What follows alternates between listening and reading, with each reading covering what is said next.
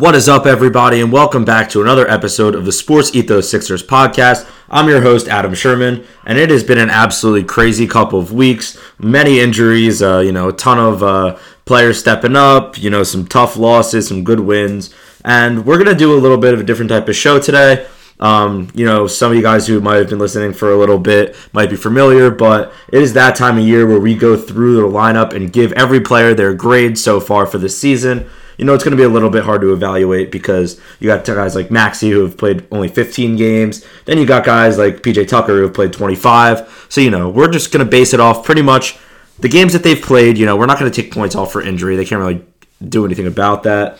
Um, additionally, it's going to be based on their role. So, you know, you're not basing uh, Embiid versus PJ Tucker based on, you know, Embiid has 32 a game and Tucker has three. So, uh, Embiid is, is gets a better grade. It's based on their role on the team. So without further ado, let's jump right in. Um, we're gonna go worst to best, and starting with the worst grade of the year to should be to no one's surprise um, is Matisse Thybulle. And before I start, I'd like to mention uh, Montrezl Harrell, Furkan Korkmaz were not included. Um, they've both been you know fine for their minutes, but they they realistically will not be rotational pieces unless uh, there shall be injuries. So we're just focusing on the players that will probably see some run. And Matisse is right on the outside of that, especially with how he's played this year. Um, 1.9 points a game. Uh, you know, no no numbers stick out shockingly, but he's lost that defensive impact that got him on the all defensive team. You know, he's not a bad defender by any means, but takes a lot of gambles, and it seems that they're paying off less and less than they used to.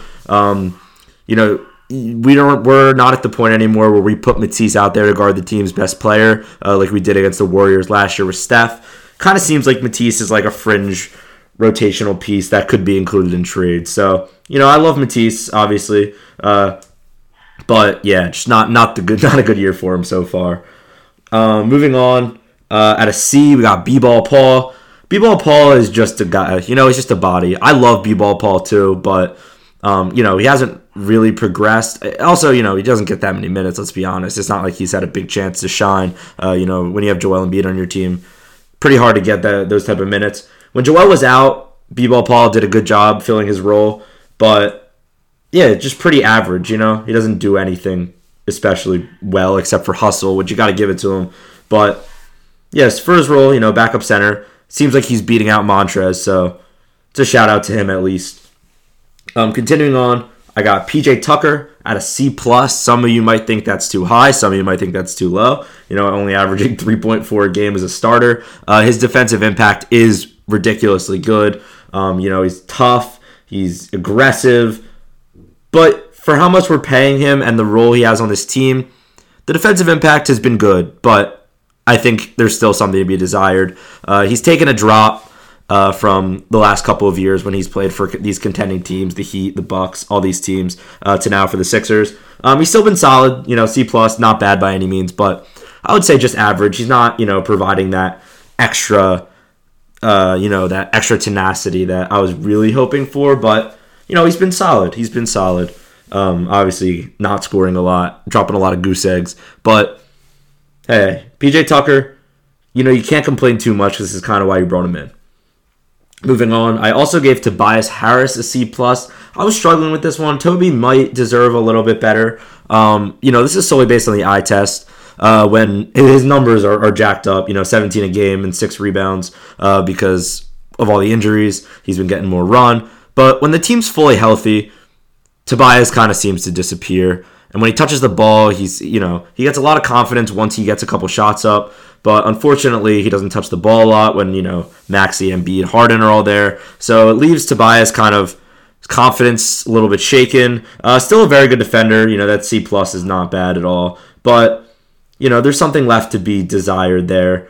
Tobias Harris on a max contract. Of course, I'm not expecting max contract production from a fourth scoring option, but I would like to see a couple more games where he could kind of take over, dominate, get some late buckets down the stretch like we've seen from him in years past. So I'm not putting it past Toby. I think he could, you know, have a great rest of the year. But for now, sitting at a C plus. Up next is Danuel House Jr. at a B minus. I wanted to put him a little bit higher, but nothing super special. Five points a game, uh, two rebounds, 48% from the field. You know, he's just playing solid. He's very good defender. I think he's a little bit of what we wanted Matisse to be offensively. He's not scoring a lot by any means, but for his minutes that he plays, uh, you know, House will knock down an open three, get to the basket. He'll make a nice move every once in a while, which is really all we kind of want out of him, especially with the way the rest of our bench has been playing, which we'll get to in a moment. Uh, you've probably noticed some key bench pieces not been named yet.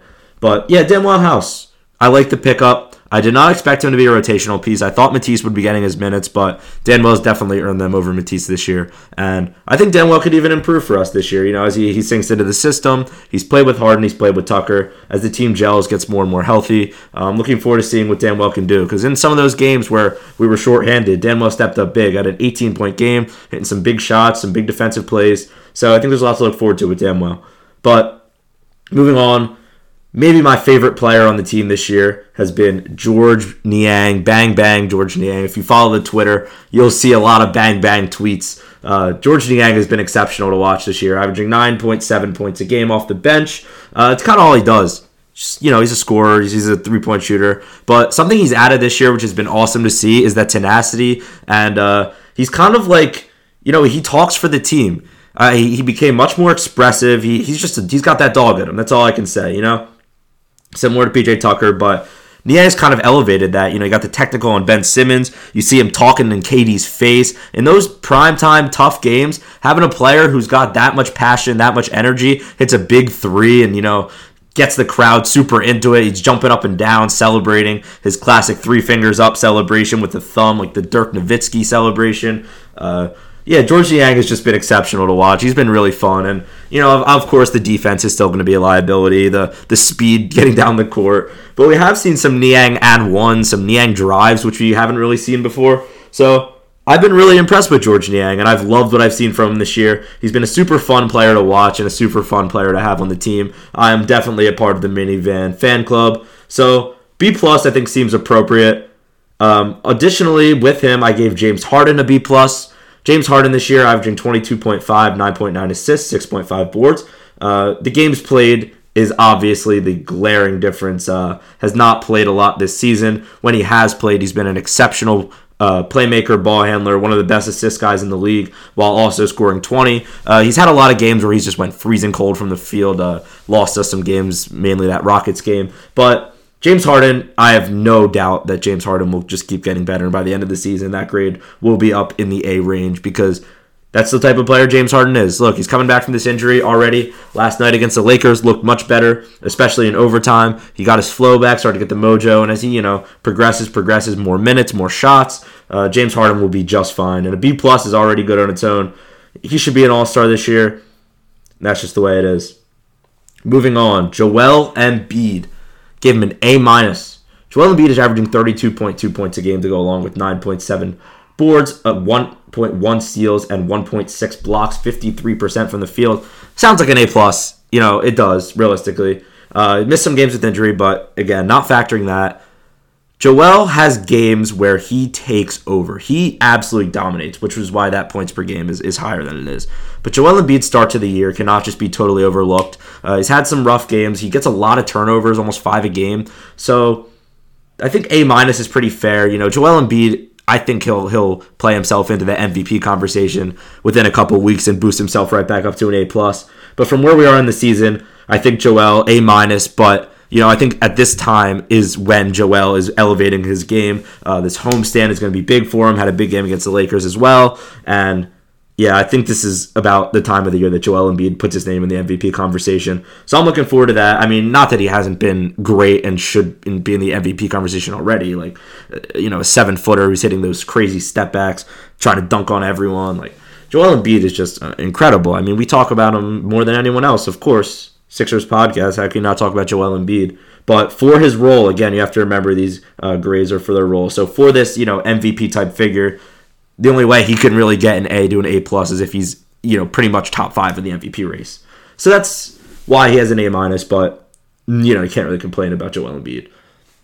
Now, for the surprise of the season with an A grade Shake Malik Milton averaging 11.5, 3.6, and 3.4. Uh, I'm excited to see what he does when everyone's healthy, but man, did this guy hoop when Tyrese Maxey was out and James Harden was out and Joel Embiid was out. we had Shake Milton scoring over 20 a game, putting up rebounds, assists, doing it all. And it was just fantastic to watch the Shake Milton resurgence. After last season, he pretty much lost his role in the team. It was really sad to see because he had a lot of potential. You know, a lot of six man of the year chatter for him just a couple of years ago to start the season, and now uh, it's really nice to see Shake playing up to his potential. It's been just amazing. Plug him in the game and watch him go. Uh, great shooter, been driving exceptionally. His defense has been uh, definitely above average. Uh, compared to what he has done in the past. Seems like Shake's got a new motor, and it's been really fun to watch.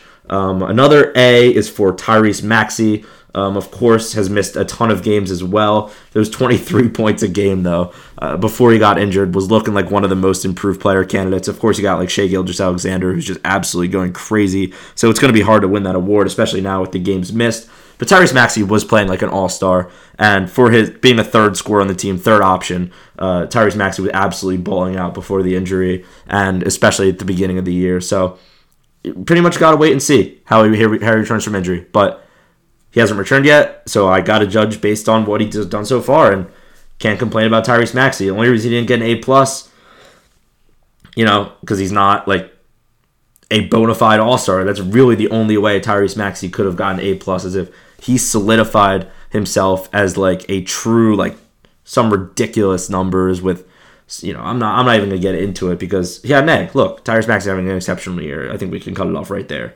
And I awarded one A plus on this entire roster. Should surprise no one who has watched the 76ers this year. De'Anthony, Mr. Do Something, Melton, A plus.